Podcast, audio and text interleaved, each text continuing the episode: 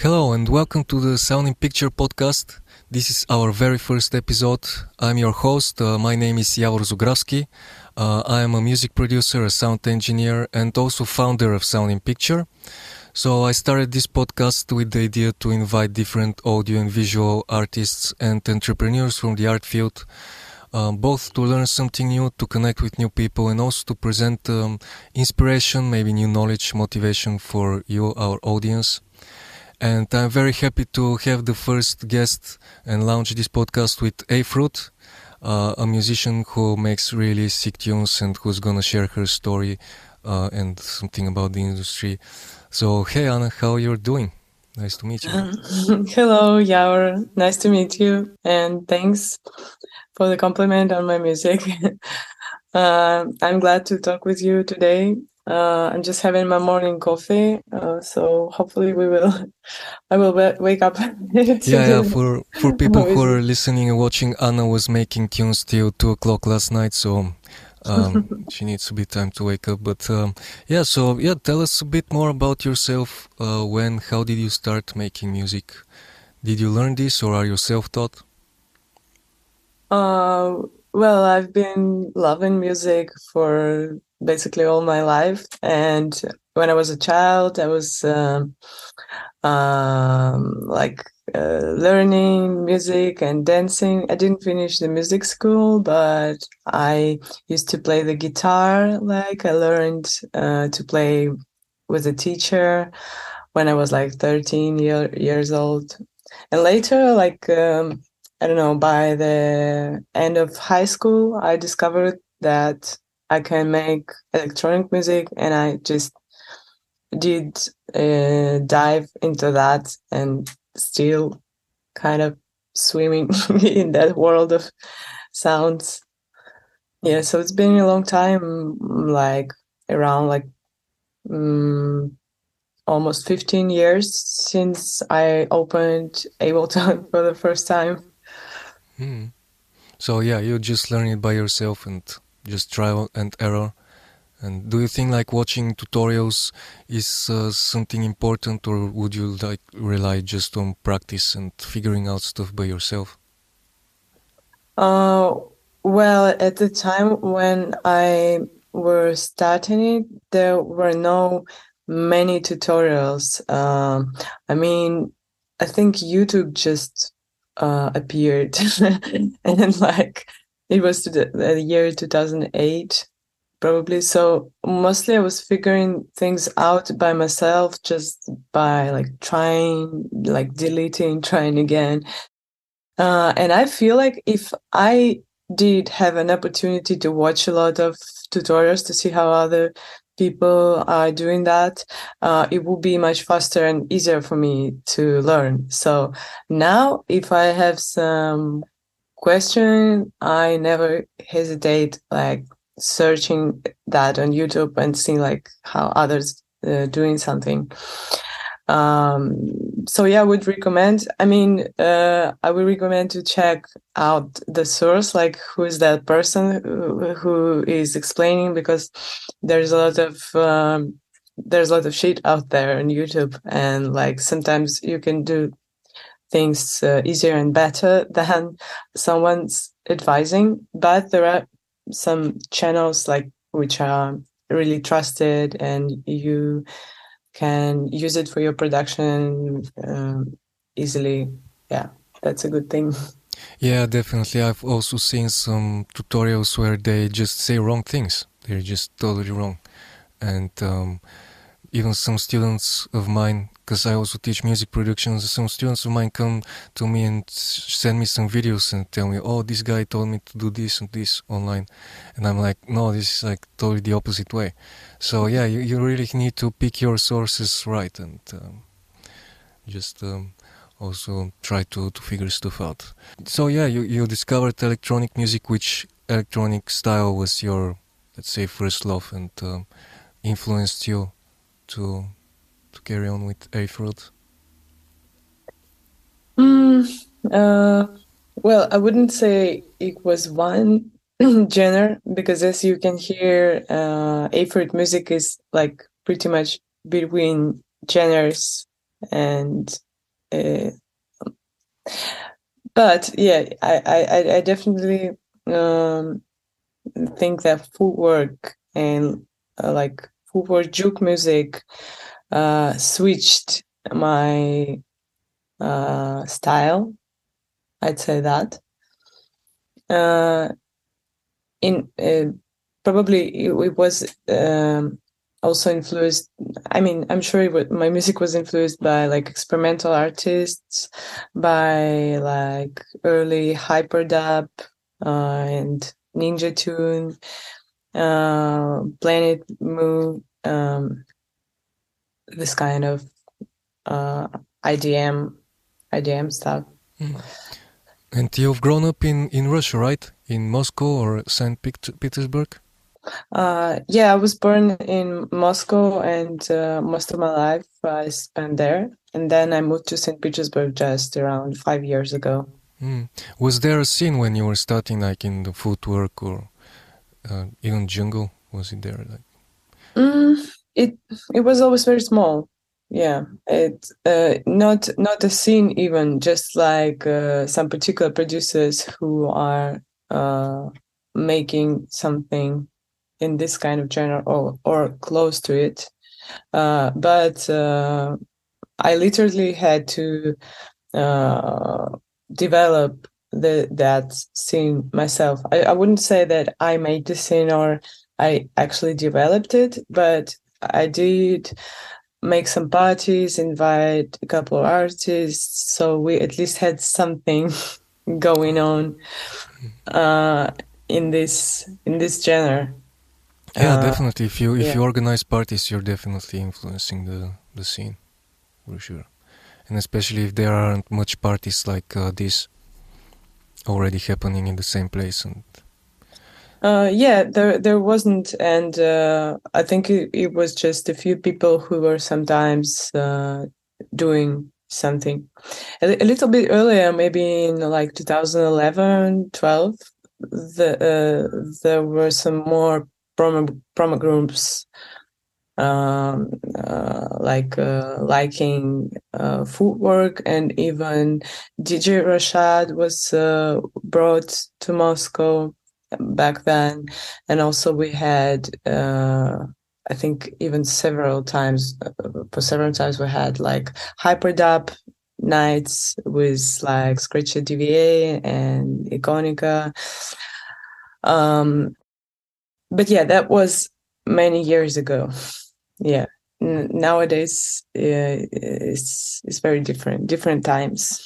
What was your first uh, label deal? How did you discover them, or did they discover you? Would you think that it's best to first reach out to labels or wait for them to to contact you? My first release was uh, on a Polish-based label called Sequel One Records uh, and actually it's it were they who discovered me but the way uh, that is not working anymore. Because uh, they literally found my tracks in soundcloud groups. Uh, i think they're not existing anymore. Like there were just groups where you could post your tracks and i didn't release my tracks. I didn't know where to send them, but I was just constantly reposting them in these groups. Uh, because I wanted to reach more people. I didn't know how to grow my audience and stuff, and somehow they uh, found it there. Uh, but I do think it is important to send your music out to labels if you want uh, to release uh, to release it all the time and it's especially important to make this first step like to find your first label because um, after I got this first release, it it, it wasn't a big uh, or very well known label, but it was known within the community of like footwork and like footwork jungle 160 BPM music. So it found its uh, initial like first listeners from where it can start to spread uh, more. So, uh, and I think if I were reaching out to labels, it would uh, work eventually as well. It's just uh, important to choose like uh, a, a few, no, no one label, but a few uh, not necessary, as I said, not, not necessarily it have to be big or very like known, uh, but just something that is within the scene. Like maybe it's some label by an artist from your genre or something like that. Uh, but yes, I I advise uh, everyone, and I hope you guys will send your music out because sitting and complaining that uh, it's you have nowhere to release the music doesn't help only sending it out to labels help. Yeah definitely. You need to be very proactive especially nowadays because the market is oversaturated. Music technology and information is so easily accessible so everybody can really start doing this. So so yeah and you're you're about to actually this podcast is going to air after your us tour right? Yes uh, it's unbelievable. Yeah i've been there uh, last time i've been there three years ago before COVID, and now it's the first time I fly so far away with my music again. And is this like your second tour over there or your third? Uh, yeah, I, would call it the second. I mean, I was there for two times in 2019, but it was just in one summer. So, uh, yeah, and uh, my visa got burned uh, with, with, the COVID. so now I, I happily got another one. And let's say you're already like um, a talented musician who knows music production and who does good job at DJing here at local clubs and local scene, uh, and you want to to play outside. How should you approach this? Uh, how would you find a booking agent or a manager do you need that? Is it an essential piece? And uh, just like, can we take a sneak peek behind the curtain of just booking shows and finding your first booking manager and mm-hmm. just the role in this? Mm-hmm. Uh, uh, well, I think that if you want to have a career as a DJ, I mean, like constantly having uh, shows and stuff, uh, you would uh, need to have an agent because it's a lot of work. It's like you need to get it in contact with all um, the promoters. Uh, I mean, they should get in contact with you. They should like get you tickets, like uh, hospitality, and uh, I mean, it's a lot of work, which I prefer that someone would help me to do because uh, I'm not very good at organizing, at uh, like time management. Like I'm more like this uh, crazy uh, artist thing that, that will go to sleep at two at night like and can easily like oversleep something so uh agency really helps with all that bureaucracy questions uh, with emails and stuff. But the thing that agency can't help is as i uh, feel it can't help you to grow your audience or to get much more promoters reaching out. Uh, this is pretty much depend depending on how much music do you release like how seen are you i mean how uh, often you appear in like interviews in like some mixes series in, uh, like in social networks. And all this uh, stuff makes people want to book you. But uh, what doesn't make uh, people want to book you is some agent that is like writing them every week like oh do you want to get my artist like blah blah blah i mean uh, it's uh, often uh, i think that people often misunderstand like what the role of an agent is Mm-hmm. Yeah, definitely. And so, yeah, so usually you would say that the clubs and promoters should contact the agent and not the other way around. Yes, mo- most of the time, yes. I mean, the agent can reach out to some promoters who are already aware of who you are, or maybe to try to show them, uh, like their artist's music. But uh, yeah, I feel like uh, even the agency itself gets interested to work with an artist when they see that artist is growing, the artist is releasing a lot of music, uh, and uh, I mean, uh, it's sad, but yeah, the uh, the market is so fast and it has so many people in there that uh, like nowadays we need to do much more than just uh, make music. You know, we need to to be basically everywhere.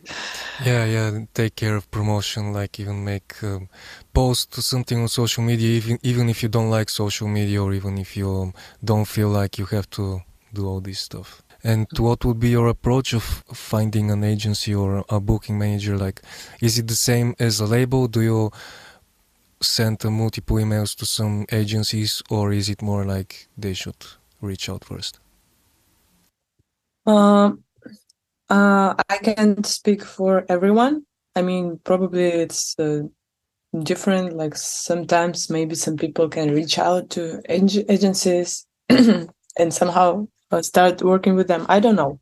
But in my case, it was always someone uh, reaching out. I, uh, actually I don't have an agency for Europe yet. I just moved uh, to Spain, but like I I have, I mean, sometimes people are reaching out to me about bookings, but uh, uh, I'm about to wait like until I have someone who can help me with that. Yeah, and uh, um, yeah, I think um, it's better to just uh, be seen, and maybe after that to post something on your socials, like when you had a couple of good releases um, and stuff and people can see that you're working hard then you can uh, post um, on your socials uh, that you're looking for an agent and then maybe ask uh, friends to repost it uh, maybe if you have some friends who have a lot of followers. I mean that's how i was uh, looking for job. Um, just uh, shouting shouting everywhere that i need i needed and then eventually it helped. Yeah, yeah, and maybe the the agencies are also following some of their favorite labels, and when you release on a certain label, the agent is gonna hear your music and discover you that way. So I guess both are really interconnected, and sometimes even uh, the label is also an agency, and they also throw parties. They can be even a promoter, an agent, and label it all at once. Mm-hmm. Yeah, of course. Mm. Yeah, that's interesting. And um, do they usually take a percentage or a flat rate when they, like the agent, when a booking happens? Uh, yes, I think it usually between like 10 and 20 percent, uh, but depending on like how much uh, work are they doing. Sometimes maybe more if they uh, like run festivals by themselves and like doing like a huge amount of work. But yeah, regular is like 10 or 15 or 20 percent uh, fee from uh, from your uh, artist's booking fee. So they just take a part. All right, all right. Yeah, this is interesting stuff because um, I I follow some podcasts, but I've never heard like a music podcast talking about this part of the um, the industry, which is kind of like the the only part where a musician can earn income nowadays except commercial projects, of course, which you're doing actually. You're making also sound and music for games and commercials, videos. How did you did you start? Like, what's your focus right now? Do you make more music for games? And do you actually think that you should be a gamer to to make good audio for games? Mm.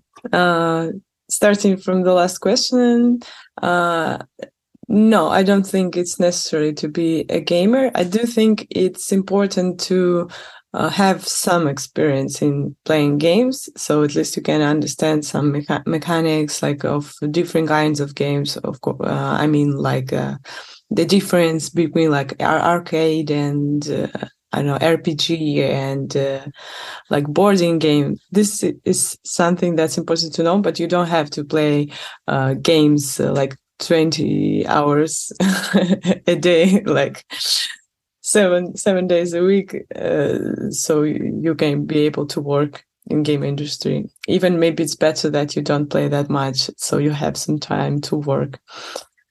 Yeah.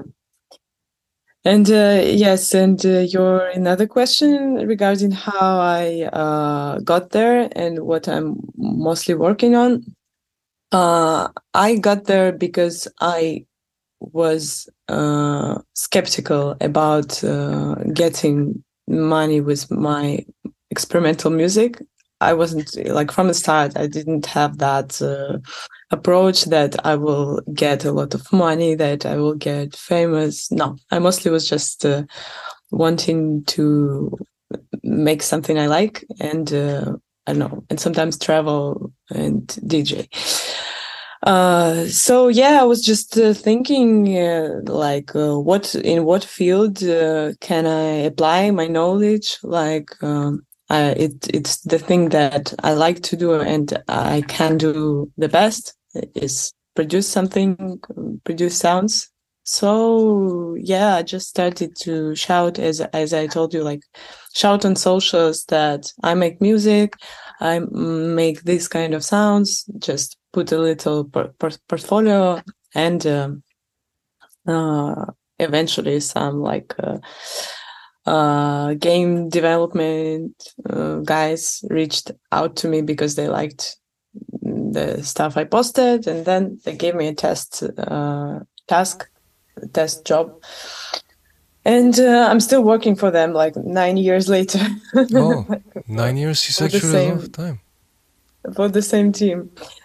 Um, but yeah, regarding um, commercials, advertisements, it was like also um, just um, some uh, director was looking for uh, sound designer composer and somehow uh, people I worked with before they remembered that my style of music was similar to what she was looking for. So it's uh, always like in in the commercial field it's very often that you worked once uh, and um, if you do well like other people start to reach out. So in the commercial field, they people just recommend workers to each other. like a snowball effect. It's yeah. just hard to start, but later on you got inertia and. Um, if you if you are doing it well, if they like your work, that will work. yeah, definitely. This is um this is a field where you just can't hide mistakes. Like if you're maybe an I don't know if you work as an accountant or something else, your mistakes wouldn't be that visible, although may, they may be. I don't know. But if you're a musician making music, like it's out there, you can hear everything, and and also, yeah, of course, quality and relationships are really the most important thing. Like building a strong relationship with the director who's gonna remember you next time they get another gig. And in terms of uh, creating the sound for video and gaming games, is there a different approach when you make music for both? Well, I like uh, I like to work on both, but uh, I recently just got into working with advertisement, and um, I'd say it's a little bit more money in that field. of uh, advertisement and it's a little bit uh, faster producing and like it's a bit more stressful but it is interesting with the games i mean the game can be developed for a long time and you can do this like a track a month and uh, it, it, it is like kind of i mean it's different on different projects but projects which I worked on, they were kind of stretched in time, and um, mm, and it's a lot of uh, sound design. So it's also a lot of uh, um, short sounds, uh, which are interesting to make, but it's kind of becomes a routine when you make hundreds of them. In the advertisement, you have this uh, whole uh, video um, which has the start and the end. and, and you usually, usually 30 seconds or one yes minute. 30 seconds and you usually just have like two weeks to or something um, like that to finish uh, so it's just uh, you don't have time to get bored of that so that's the difference mm. And in games you still create the sounds in in ableton and then you export them and give them to another person who uses a different software to integrate them right or uh, in my case, yes, but it's often like, uh, especially if you are working for like big gaming company, for example, like Rockstar Games or something. It's usually uh, if you see the uh, job offer on like uh, on the internet, they ask for you for the sound designer to also know uh, this programs for integration like uh, like uh, Wwise, uh, FMOD. You also need to know like um, the engines for games like Unity, for example. Um, this is like a complex knowledge for a game dev sound designer. Uh, it is uh, uh, possible to learn. Like, I mean, if you spend like a couple of weeks on this programs, it will be nothing, uh, nothing difficult if you already can use Ableton for example. Oh, really? Because it sounds um, like mentioning all engines and stuff sounds completely different. But if you say a couple of weeks, that's actually pretty oh, short well, time. To... Uh, well, if you really, really want it, I mean, it still needs experience of like months or even years that you get a deal in that. But at least, I mean, to have basic knowledge to be able to work on that i think uh, yeah you can spend a few weeks learning and uh, reading manuals and uh, that will work. But uh, as uh, for me uh, i was just lucky to get this kind of job in game dev where they didn't use these standard engines. They had their own engine for the game and uh, uh, that's why they had a person like who were uh, making all the integration of the sounds. And still i only do the creative uh, part of work where i uh, do uh, produce sounds and music. And then yes other person is integrating it. How do you clear your head after a session or a whole week of working on advertisements and actually when you work on such commercial projects do you find time to make your own music or do you need to separate those and just find different periods? Uh, well it's always different. Uh, i can say i have the recipe of like cleaning head and switching between uh, projects but uh, i like i do like um, doing several projects at the same time. Uh, not, I mean, not having two Abletons open, but like uh, in the day, I can work on um, uh, on my commercial project, yeah, on a game or advertisement for like uh, three for three hours. Then I I get uh, lunch, and then for like two or three hours, I can sit on my own track. And then later, after dinner, uh, and I don't know, watching some YouTube, I get back to the commercial project again. So the that's how I like to work. I can even work on uh, like uh, three or four tracks uh, during one day, and I always uh, move a little bit on all of them. So it's not like I work on on on one thing and I forget completely about all my other projects. But sometimes it's just too much. Like if you have a lot of work, uh, it's just uh, no inspiration and no power to work also on music or mixes or something else. So uh, as I feel, the main thing is have uh, is to have enough rest, is to not making things in a panic, not rushing, and that's how they usually um, turn out more uh, of a good quality. Mm-hmm. Do you rely on inspiration to hit you, or do you just um, force it out?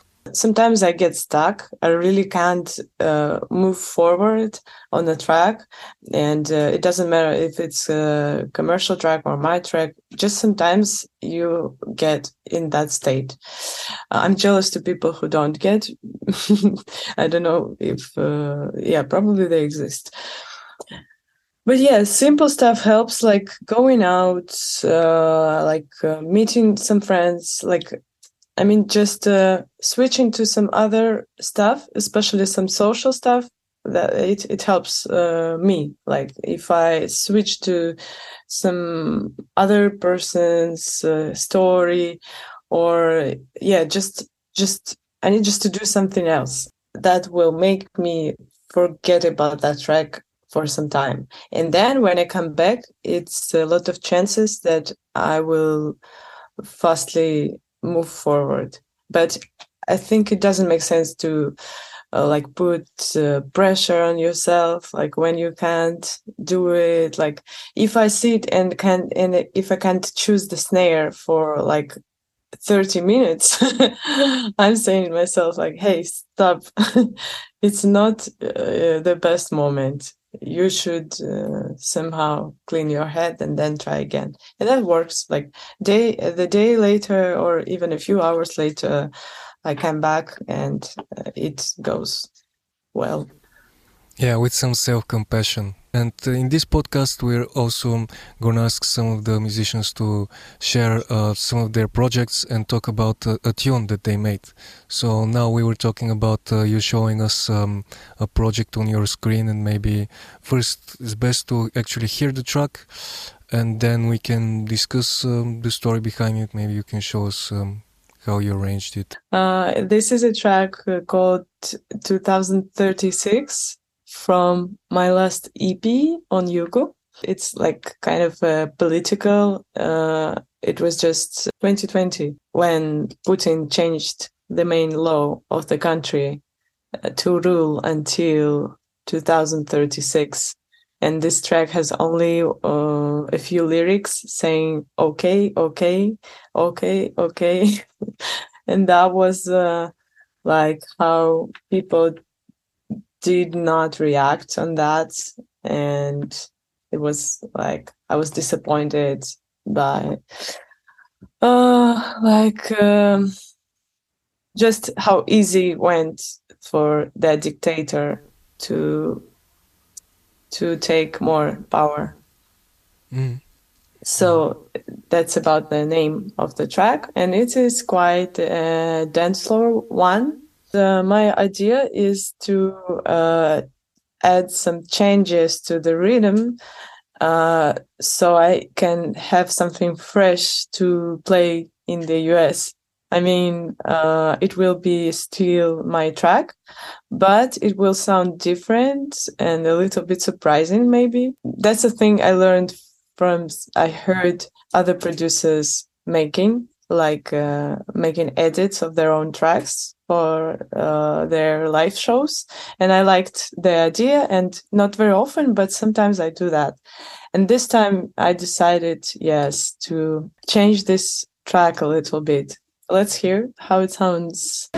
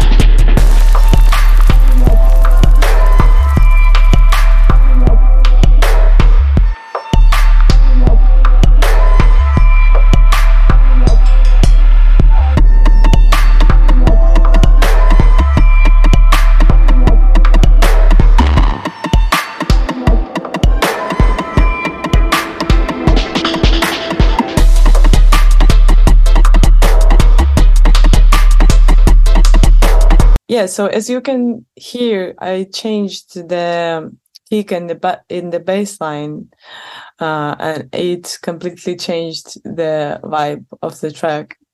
It's uh, still kind of good for the dance floor, but it's totally different rhythm. So yeah, what I did is I just took the same uh, the same bass line, yeah, and I kept this rhythm together with the kick.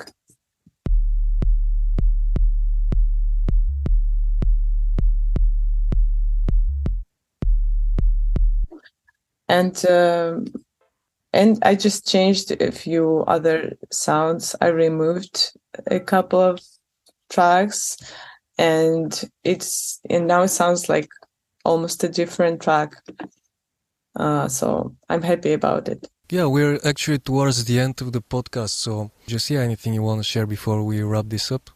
Yeah, it was very nice to talk with you. And uh, yeah, uh, if anyone wants to find uh, my stuff, you can just uh, put a dot fruit without space, just like one word, a fruit, um, on Spotify, Apple Music, SoundCloud. You can also find me on Instagram as Fruit Base. And uh, yeah, I wish everyone a lot of inspiration and um, yeah, hopefully I'll make something for your Sound in Picture blog uh, someday. I really like your work.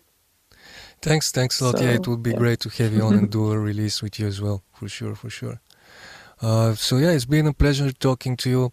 For the people that are, um, wanna find us out, make sure to visit us at soundinpicture.com or just write Sound in Picture and um, on Facebook or Instagram or SoundCloud or we have also Spotify playlists.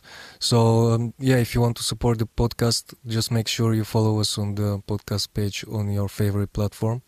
And um, we've prepared many interesting guests. We really want to keep it uh, consistent so you can expect a variety of different interesting stories from people. And um, yeah, that's about it. Thanks for, for being part of this and uh, see you soon. Thanks to you. Bye bye.